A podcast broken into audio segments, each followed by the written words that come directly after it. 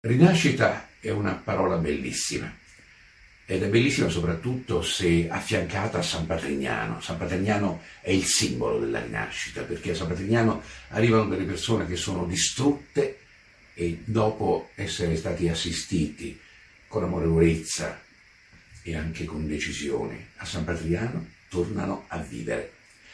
Mi sono legato a San Patrignano per tutto quello che rappresenta e poi, eh, avendo deciso di fare il produttore di vino, ho ammirato quello che San Patrignano fa per il vino.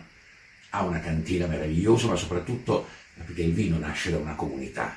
Il vino non nasce soltanto da un bravo enologo oppure da un, una buona vigna, c'è tutta una comunità. E, e il mio amico Riccardo Cotarella, quando mi parla di San Patrignano, mi si illuminano gli occhi, perché lui vede proprio questa comunità, questa comunità che rinasce intorno al vino con entusiasmo e fa dei vini veramente buonissimi.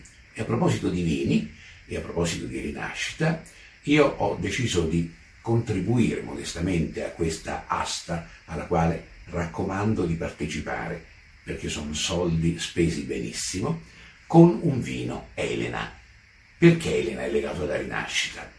Perché quando io chiesi a Riccardo Cotarella, Riccardo, abbiamo bisogno di un vino che abbia un prezzo, insomma, diciamo, abbastanza significativo, che nessun esperto, nessuno in assoluto riconosca che vino è e che abbia un gusto internazionale. E lui disse Nero di Troia. Io dissi, ma come Nero di Troia? Nero di Troia è un vino proprio, non, lo facciamo rinascere. E così è stato. E quel Nero di Troia, sapete, ha avuto il suo battesimo a Buckingham Palace, ad una cena di Carlo d'Inghilterra. E Carlo d'Inghilterra, il vino era così buono che a mio figlio disse: complimenti, è un super Toscan? No, sir, è un super Apulian. È un vino poco valorizzato che ha messo gli abiti della festa ed è rinato.